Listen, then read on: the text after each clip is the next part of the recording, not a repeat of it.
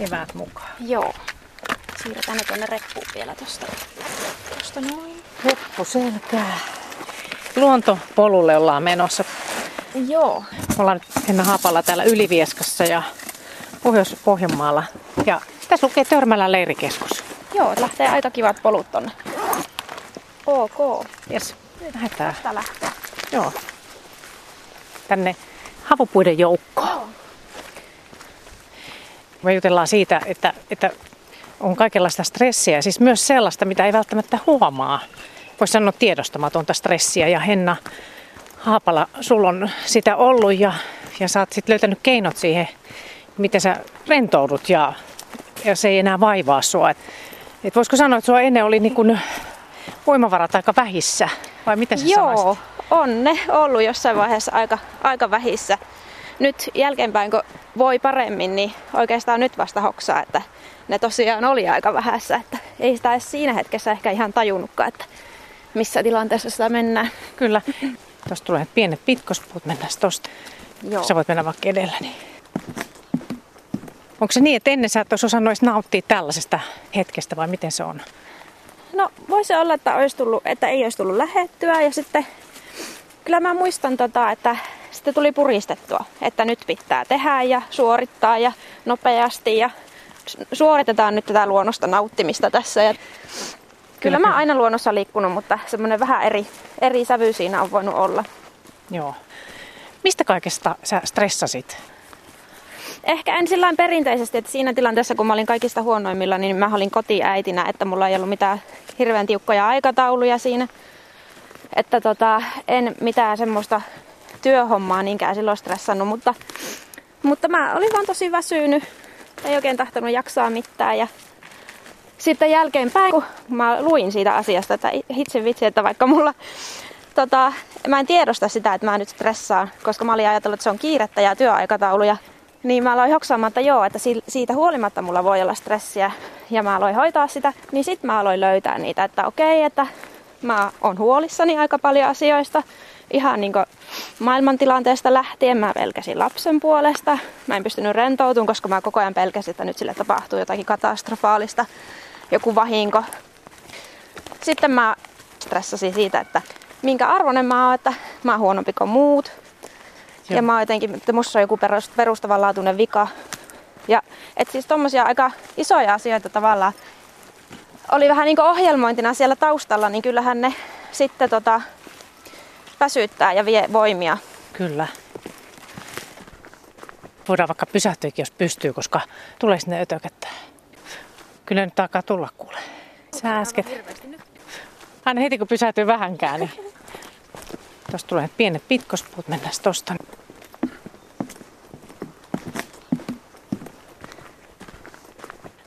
Jos vielä tarkemmin sitä, sitä arkea silloin, kun sulla oli se elämänilo kadoksissa, millaista se oli? Siis siinä oli mennyt vuosia, että m- miten mä olin niin tavallaan ajautunut siihen tilanteeseen, niin jälkeenpäin ajatellen, niin varmaan mulla on ollut aika synkkä mieli niin varmaan ihan lapsuudesta asti jollakin lailla. Ja se on niin vähän niin kuin lumipalloefekti alkanut sitten pahenee. Ja mm. tuota... Sä menet välillä vähän siellä edempänä, me ei muuta ihan vierekkäin välillä ollakaan. Tässä niin. polulla on niin pieni. No niin. Kyllä. Niin, että se varmaan on alkanut vaan sitten niin kuin pahentua siinä nuoruuden. Ja sitten varsinkin sen jälkeen, kun mä muutin kotoa pois, niin jotenkin sitä alkoi sitten niin ottaa elämää enemmän tosissaan ja vähän liiankin vakavasti. Että öö, sitten jossain vaiheessa mulla oli sitten niinku semmoista tosi pahaa unettomuutta ja ahistusta silloin opiskeluvuosina. Ja sitä mä lähdin sitten niinku selvittämään terapiaa ja kävin siellä monta vuotta. Ja sielläkin tuli oivalluksia kyllä siitä, että miksi mä voin henkisesti niin huonosti. Ja sitten jossain vaiheessa kävin, kävin siellä tosiaan vuosia ja lopetin sen terapiaa. Ja, ja mä ajattelin, että nyt mä oon käynyt kaikki mörköni jo läpi, että henkisesti mm. mä oon ihan ok, mutta mun keho voi tosi huonosti silloin että tota, silloin kun mä olin huonoimmillani, niin mä en sitten oikein pystynyt enää kävelemäänkään. Postilaatikko oli kaukaisin paikka, missä mä pystyin käymään. Että mulla oli semmoista ihmeellistä hermosärkyä ja lihassärkyä ja hirveätä väsymystä ja mä en pystynyt rasittaa sitä mun jalkaani, joka oli kipiä, että ettei se olisi tullut niin vielä huonommaksi. Niin se oli sit silloin niin aika, että mä keskityin aika paljon siihen omaan kehooni, että mikä sitä vaivaa, kun mä en ymmärtänyt. Mm. Ja tota, tietysti sitten myös se mieli on ollut aika semmoinen väsynyt ja matala. Ja niin kuin sä sanot, että sulla keho sitten alkoi reagoimaan, niin, niin, niin mitä siinä selvisi sitten vaikka lääkärissä? No siis itse asiassa ne ensimmäiset fyysiset oireet tuli aika lailla samoihin aikoihin, kun mä aloitin sen terapian. Eli mä kävin niissä lääkäreissä ja vaikka minkälaisesta, ei voi niinku siitä ainakaan syyttää, että mua ei olisi tutkittu, että kaikki mahdolliset kuvannukset ja muut on tehty. Että, mutta sitä syytä vaan ei löytynyt, että miksi mun jalka puutuu ja miksi niin mulla on semmoisia outoja oireita. Sitten kun se mun esikoinen syntyi, niin se mun vointi alkoi mennä niin tosi huonoksi. Sitten vaan yksi kaunis päivä, niin sitten sieltä löytyi tuo neuroporreliosi löytyi, että jossain vaiheessa Syy oli löytyi. saanut. Niin. Ja täällä me ollaan nyt tällä punkkien valtakunnassa. Onneksi on liikettä. Että se oli vähän semmonen monen asian yhteen laskettu summa siinä meneillään. Kyllä varmasti. Ja miten kauan tästä on aikaa nyt noista ajoista, kun sä puhuit, että Siitä alkaa olla varmaan kohta viisi vuotta. joo. Ollaan muuten tässä tämmöisessä risteyskohdassa, että tuli taas pieni mäännyppelä ylös ja hengästyttää. Joo, meidän pitää vielä vähän kiivetä tuonne risteykseen. Kun ollaan täällä Pohjois-Pohjanmaan, Keski-Pohjanmaan rajalla, rajamaalla täällä Ylivieskan metsissä, niin ei, ei voisi kuvitella, että täällä on niin tämmöisiä kumpareita. Tää on kyllä aika harvinaista täällä niin, päin. niin. Kiivetään tonne päin Joo. pientä polkua ja polkua, joka on täynnä neulasia ja käpyjä ja tämmöistä, mutta todellakin sulla oli elämänilo niin kuin vähän vähissä, vaikka sulla oli perhe tai on mm. ja työ ja kaikki olet valmistunut opettajaksi ja susta on tullut myös stressin hallintavalmentaja. Mm. Miten paljon sä luulet, että tämä kaikki tämmöinen tiedostamaton stressi niin johtuu sun lapsuudesta? Varmaan aika paljon. Millainen sun lapsuus oli? Mulla varmaan on niinkö ihan, ihan riittävästi niitä stressimuistoja siellä kertynyt lapsuudessa, että, että tota, äiti sairastui masennukseen, vakavaan masennukseen aika lailla heti, kun se oli mut synnyttänyt, että muutama kuukausi siinä meni ja sitten se alkoi oireilla aika pahasti. Mennään sillan yli, joo. Ja sitten joutui sairaalaan pitkäksi aikaa, moneksi kuukaudeksi, että joutui jättämään mut ihan, ihan vauvana sitten kotia.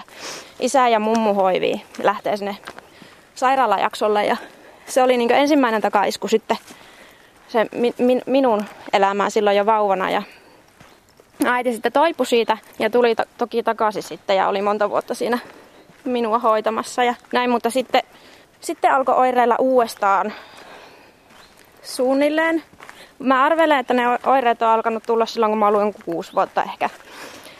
Ja siinähän nyt meni aikaa ennen kuin hoksatti, että mikä äitiä vaivaa. Ja sitten lopulta jossain vaiheessa se sai sitten diagnoosia ja se oli skitsofrenia. Ja siinä kaiken keskellä sitten isällä ja äitillä tuli ero. Äiti muutti pois ja minä jäin isän kanssa sitten asumaan. Minkä ikäinen sä olit? Siinä seitsemän vuoden kieppeillä. Ja sen jälkeen äiti on ollut sitten kyllä aika, aika huonossa kunnossa monta vuotta. Että välillä on ollut sairaalajaksoilla ja välillä pystynyt sitten itsenäisesti asumaan. Että kyllähän se aikamoisen semmoisen taakan loi sitten siihen minunkin nuoruuteen. No kyllä, varmasti. Joo.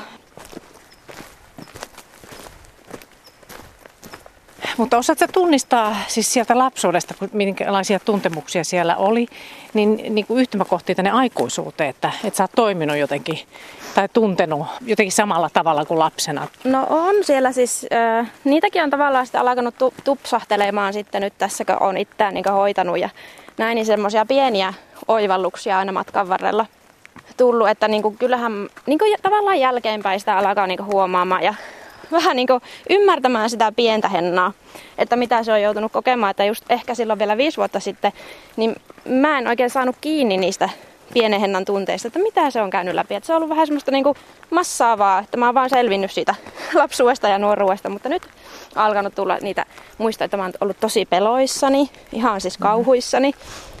Ja on sitten saanut yhtymäkohtia, että miksi mä oon joskus niin hirveän kiukkunen. Pysäyttäisi tää, jos tässä pystyisi olemaan. Joo. Joo. Että semmoista niinku katkeruutta myös mä oon huomannut. Että nämä on tavallaan nyt vasta saanut niinku tilaa, kun on niinku semmoinen rauhallisempi jakso elämässä. niin kuin, että pystyy käsittelemään niitä asioita. Mm. Että niitä on vähän sitten lykäännyt, lykäännyt silloin lapsena ja nuorena, kun ei ole ollut vaan resursseja sitten. Eikä välttämättä tunnista, että mikä tässä on. Ei varmaan. Voi ei varmaan ole tunnistanut. No nyt on pakko lähteä taas liikkeelle, kun Sääsetiskeen. Joo, hyttyset kimpussa. Joo. Ollaan paukamia täynnä, mutta ei se Kyllä. Mm-hmm. Nyt tultiin tähän Lammenrannalle. Joo. Oi, tää on hieno. Tuolla on tuo laavu. Joo. Sinnepä menemme tästä rinnettä alas. Niin. Tuossa voi sitten laittaa tulet ja vähän grillailla, paistaa makkarat. Kokeillaan miten käy.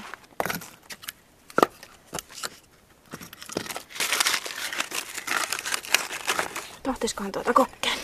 Nonni. Ah, tää on ihana ääni kyllä. On. Lähtihän se.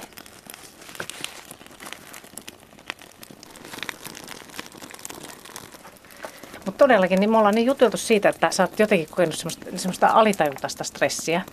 Niin, niin, niin kuin silloin aiemmin sulla el- elämä oli jotenkin semmoista pinnistelyä jotenkin, ehkä ankeaakin, Mm. näin voisi sanoa Henna Haapalla, niin, niin, niin sä oot kuitenkin saanut jotenkin sen ikävän olon pois sun elämästä, niin, niin miten se oikein onnistui? No joo, siis silloin mun lapsi oli semmoisen pari vuotta. Ja mä olin niin elämäni huonoimmassa kunnossa fyysisesti. Luuli olevani jo ihan hyvässä kunnossa henkisesti. Ja tota, mä olin niin sitten aika eristäytynyt sinne kotia. Että mä, en, niin, mä niin nyt taas jälkeenpäin huomaan, että mä en enää lähtenyt sieltä mihinkään, vaikka mulla olisi ollut kavereita siinä ihan lyhyenkin ajomatkan päässä, niin mä en ottanut heihin yhteyttä. Ja mä olin vaan siellä kotona ja jotenkin niin aika hermokirjalla monesti kiukkusena. Ja niin mä vaan niin kuin näin puutteita niin kuin elämässä. Että mä vaan näin, niin kuin, että mi- mistä voi nyt säästää, että, että niin kuin rahallisesti ja miten tämä luontokin kestää. Ja mä niin kuin vaan näin niin kuin ne huonot asiat ja yritin niin kuin tavallaan vaan vyötä kiristää, että sillä kiristämisellä tämä nyt jotenkin tästä niin kuin ratkia nämä asiat. Mutta niihin aikoihin sitten tota, mä tapasin aika usein mun naapuria siinä pihapiirissä ja sitten yksi kerta hän niin sanoi vaan, että tässä on tämmöinen kirja, että olisiko sua kiinnostanut tämä lukia. Niin mä sitten katoin sitä, että no, että näyttää vähän tuommoiselta amerikkalaiselta hötöltä, mutta luetaan nyt sitten se.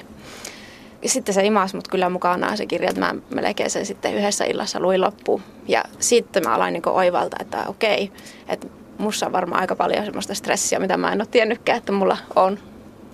Sä oot nyt itse siis tosiaan kouluttautunut tämmöisestä stressinhallintavalmentajaksi myöskin, mm. että sä oot niin paljon innostunut siitä, että sä teet sitä. Mitä, mitä sä sanoisit, että mikä siinä, vaikka just siinä kirjassa ja niissä, mitä sä siitä opit, niin mikä siinä oli se pointti, että mikä, mikä helpotti?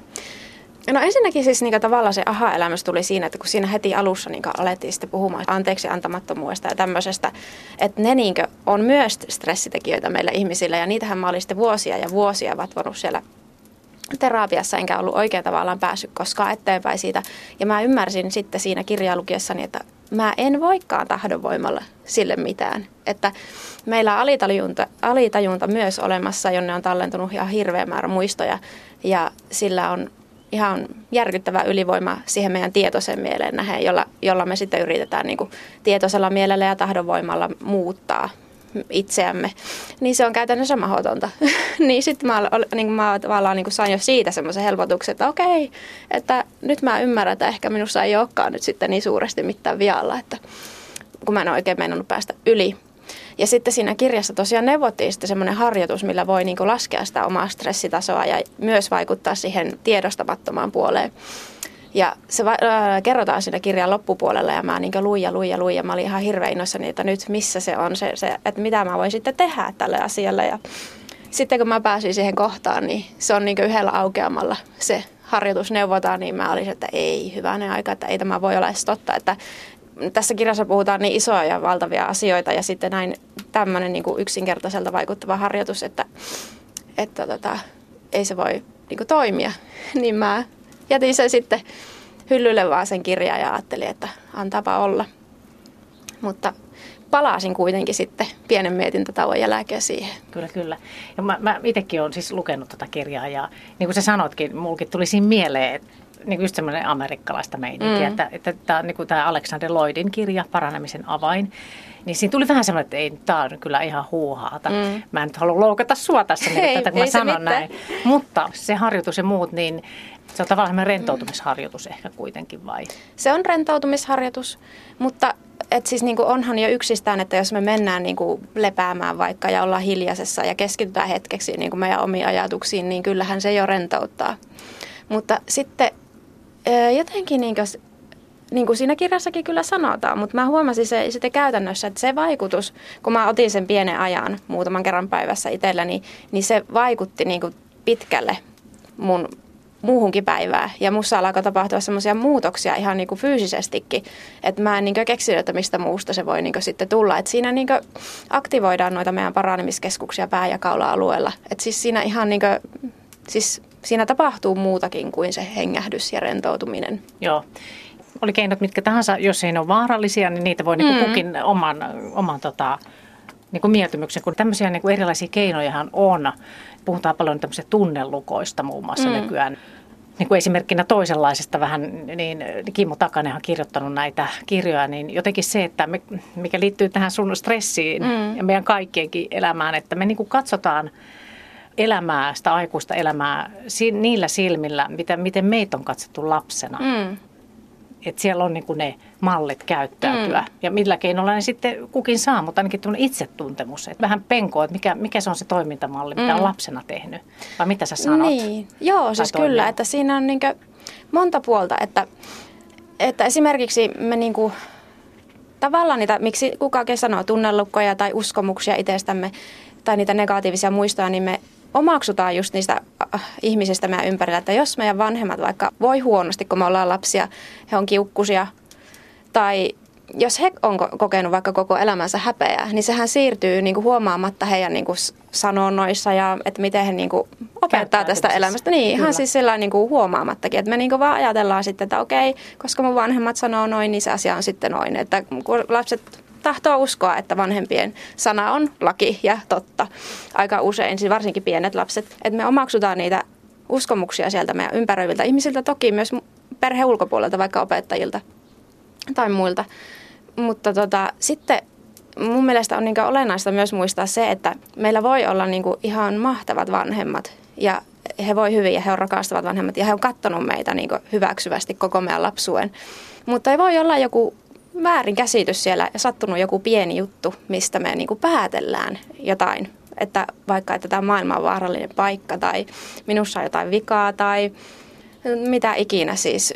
Että ei voi tavallaan niin kuin sanoa, että jos on onnellinen lapsuus, niin ei, ei voi olla sitten niin tämmöistä tiedostamatonta stressiä. Tuo on hyvä pointti. Ja, ja siis, oliko mm. sulle tuttu tuo käsite, tuo tunnelukko? Joo, olen mä sitä lukenut sitä kirjaa. Mm. Joo, niin kuin siinä on vähän sama, mitä sä oot puhunut, että terapeutti Takanen on kirjoittanut just, että tunnelukko on tämmöinen niin lapsuudessa ja nuoruudessa opittu tapa reagoida, kokea, tuntea, ajatella, käyttäytyä.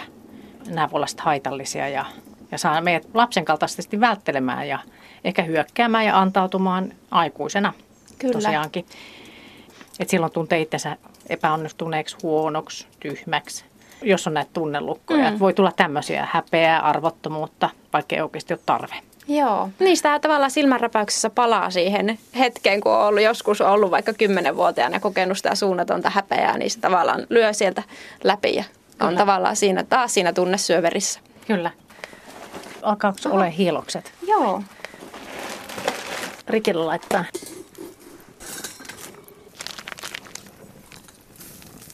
Jaa, tuo meni ehkä vähän liian Siirretäänpä sitä vähän. Noin. Mä luulen, että siitä kypsyy. Kypsyy.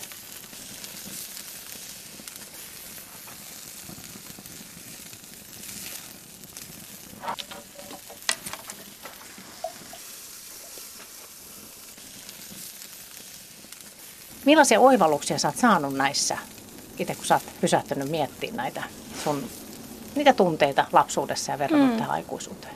No, mulla on ollut ihan hirveä kuorma siellä niitä muistoja. Se on tietysti ikävää, että niin kuin tapahtuu surullisia ja ikäviä asioita elämässä, mutta se tavallaan, mikä me otetaan niin kuin kuormaksemme itsellemme siitä tapahtuneesta, on se, että mitä me niin kuin aletaan uskoa. Esimerkiksi just se, että pitää olla koko ajan varuillaan, että ei voi luottaa vaikka elämään. Niin sitähän me kannetaan, se aktivoituu se meidän uskomus kymmeniä kertoja päivässä ihan meidän huomaamattamme. Että niinkö, silloin me päästään niinkö sitä stressistä vapaasti, vapaaksi, kun me voidaan niinkö päästä sitä uskomuksesta irti, että okei, ää, aikaisemmin ehkä oli tosi ikävä ja pelottava ja vaarallinen tapahtuma mun elämässä, mutta se meni jo. Tässä hetkessä mulla on ihan niinkö hyvä olla, on, on niinkö ihan turvallista. Tämä on ehkä aika ha- hassukin vertaus, mutta jossain vaiheessa mä sanoin miehelleni, että ikään kuin mä olisin niin kuin ollut autossa, jossa on tummennetut lasit. Ja se näyttää se maailma niin kuin tietyltä, kun siinä on se muovi niin kuin siinä päällä. Ja mä oon ajatellut, että tältä se maailma näyttää. Mutta sitten se muovi on alkanut vähän niin kuin rapautua ja lähteä pois sitä. Sitten mä oon alkanut niin kuin oivaltaa, että okei, että tämä saattaakin olla, että se onkin vähän erilainen. Se on lähtenyt se tummennusmuovi siitä pois.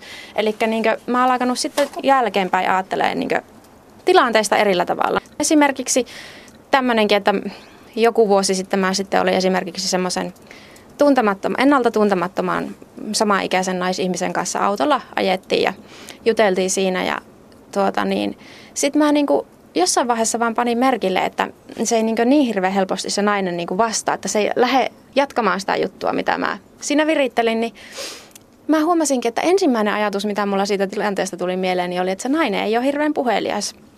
Että ennen mä olisin ajatellut, että musta on joku vika. Että mä puhun niin autoja juttuja, että se ei kertaa, että se on niin vaivaantunut, että se ei pysty vastaamaan mulle. Mutta että alakokin tavallaan niin kuin reagoimaan tilanteisiin erillä tavalla. Mm, tuo, tuo on hyvä esimerkki. Se tuo niin rentouttaa jotenkin, että ei voi olla vastuussa kaikista, mm. vaikka vuorovaikutuksessa kun on. Ei voi olla kaikesta. Mm. Se on vaan se, mitä itse. Tuosta tulee meille kuulee sanottavaa just sillä tavalla, että, että vaikka tapahtuu ikäviä asioita, niin se ei ole sitä, että sä oot niinku itse huono, mm. vaan että ne niinku tapahtuu. Et mm. Ne ajatukset vaan siitä itsestä, että mä oon huono, niin mm. ne on mm. niinku semmoisia uskomuksia. Mulla tulee mieleen tommonen. Niinpä. Ja sitten se on kai ihan siis luonnollinen reaktio sitten, että meidän alitajunta vaan yrittää suojella meitä, että me jatkossa niin vältyttäisiin vältyttäisiin niiltä ikäviltä tilanteilta, mutta sitten se alkaa ajamittaa syömään meiltä energiaa, kun me ollaan varuillamme silloinkin, kun vaikka tulee liikaa sähköposteja tai puhelin pirahtaa. Jos me aina niin saadaan se stressireaktio, niin se alkaa niin tehdä jo hallaa meille. Kyllä, ja, ja sitten kun kroppa on sellainen, että jos miettii jotain ihmisen kroppaa, niin että just että kun on autonominen hermosto niin, ja sitten on nämä parasympaattiset ja sympaattiset mm. osat siellä, niin, niin että sitten jos se stressi on siellä, niin sitten tämä parasympaattinen, mikä yleensä leputtaa yöllä, niin mm. niin se ei pääse toimimaan. Et siinä on niinku ihan oikeasti niinku semmoisia, mm. se on mm. kiinnostavaa, on. miten ihmisen keho toimii. Niinpä. Että ne on niin yhteydessä mieli ja kroppa. Kyllä. No, miten sä vielä kuvailisit Henna Hapalla itseäsi siis ennen, silloin aiemmin, sanotaan mitä 5-6 vuotta sitten, vai miten milloin sulla alkaa mm. tämä muutos, niin tähän nykyiseen stressittömämpään ja ihan semmoisen elämäniloisempaan ihmiseen Hennaan? Kyllä mä sen huomaan semmoisena niin rauhana just niissä yllättävissä tilanteissa. Että mä en enää niin sillä tavalla hätään, että voi ei mitään nyt tapahtuu, jos joku meneekin mönkää. Ja mä pystyn nauttimaan niin perheen kanssa ajasta enemmän. Mä oon alkanut niin suuntautua enemmän niin niihin asioihin, mit, että, tai ylipäätään mä oon alkanut huomaamaan, että mitkä asiat mua kiinnostaa, koska silloin aikaisemmin mä olin aika lailla sul, sulkeutunut silleen, että mä vaan niin kuin yritin selvitä.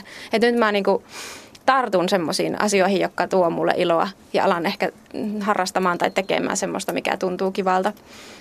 Ja myös tuota, mä oon armollisempi itseäni kohtaan siinä mielessä, että edelleen niitä tulee niitä niin kuin oivalluksia itsestä että, ja ajatusmalleista, että pystyy sille ihan rauhassa ja ajan kanssa niitä että se mikä tulee pintaan, niin se tulee ja antaa sille se aikansa ja sitten se saa mennä. Ja tuota, ehkä sitä myös on alkanut sillain tuntemaan itseä paremmin, että, että se oli ehkä semmoinen vähän niin kuin harmaa möykky se mun lapsuus ja nuoruus aikaisemmin. Että kun mä ajattelin sitä taaksepäin, niin se oli vaan semmoinen kasa, kasa niin kuin ikäviä juttuja. Mutta nyt mä oon alkanut niin enemmän jäsentelemään sitä ja muistamaan asioita, mitkä on ollut ihan niin kokonaan kipimennossa ja sillä tavalla niin ymmärtämään itseäni ja myös tavallaan niin hoksaamaan sen, että se pieni Henna, niin se on tavallaan vieläkin mun sisällä joka kävi sen kaiken läpi. Ja et, et sitä pientä tyttöäkin kohtaan voi olla niin armollinen ja semmoinen hyväksyvä, että hei se oli, se oli kurjaa, mutta siitä selvittiin ja tässä ollaan. Mm. Aikuinen Henna voi niin lohduttaa niin, sitä pientä. Niin. Kun sä sanoit siitä hengittämisestä, niin se on kyllä niin kuin avainasemassa sitten, jos ajatellaan vaikka, että me ollaan liikenteessä ja meitä alkaa ärsyttää ihan hirveästi, niin siinä hetkessä, jos pystyy vähän niin kuin pysäyttämään sen tilanteen, että onko tämä niin hengenvaarallista mulle. Koska sitten jos, se on hyvä niin mittari, että jos ei se ole hengenvaarallista mulle tai kenellekään muulle, niin silloin se on se stressireaktio siinä haitaksi eikä hyödyksi. Hengenvaarallisessa tilanteessa se on hyödyksi, että me pystytään toimimaan. Mutta jos ärsyttää se edellä ajava tyyppi siinä, kun se ajaa liian hitaasti, niin me voidaan niin pysähtyä miettimään tuota ja sitten sen jälkeen kiinnittää huomiota siihen hengitykseen. Että se on niin pika-apu. Ja sitten mielellään sille, että, että se tulisi vatsasta se hengitys, eikä sillä että meidän, että meidän rintakehä kohoaa enemmän kuin vatsa. Että se on semmoista stressihengitystä. Sitten se, jos me pystytään hengittämään tuonne vatsaan asti, niin se on viesti keholle, että ei ole mitään hätää, ei ole nyt hengenvaarallinen tilanne. Että se on semmoinen niin ensiapu. Ja sitten taas toisinpäin, silloin kun mä voin tosi huonosti, niin mun semmoinen niin valtava aha-elämys siinä alkumetreillä, kun mä aloin lievittyä sitä stressistä, niin mä hoksasin yhtäkkiä vaan, että miksi mun maha tuntuu erilaiselta. Mä olin roskia viemässä. Sitten mä mietin, että lysähtääkö mulla ryhtiä. Mä kuulostelin oikein, ja, että mitä tässä nyt tapahtuu. Ja mä menin kotiin ja kysyin sitä mieheltä, että niin jännitätkö sä aina tätä, niin tätä vatsaseutua tälle, että sulla pysyy ryhty hyvänä, että onko se jotenkin niin oleellista tämän ryhdin takia? Ja mies vähän katteli sille, että no en mä nyt, en, en kyllä tiedä, että se vähän niin kuin ihmetteli näitä mun kysymyksiä, mutta mä sitten hoksasin, kun mä sitä vähän aikaa pohdiskelin, että mulla on niin kuin hengitys vapautunut. Että mun palleja ei ole koko ajan enää niin semmoisessa krampissa, että tuota, mä aloin niin hengittää vapaammin. Et se oli niinku merkki siitä mulle, että nyt se stressi alkaa lievittyä. Et se oli tosi mielenkiintoista ja se on meille aika eliehto se hengittäminen, että se on niin monella tavalla sitten hyödyllistä. Kyllä. Alkaa olla vähän nälkä. On, sopivasti. Karat lautasella, joo. Joo. Ja sitten tuossa on haarukoita ja veitsiäkin Joo.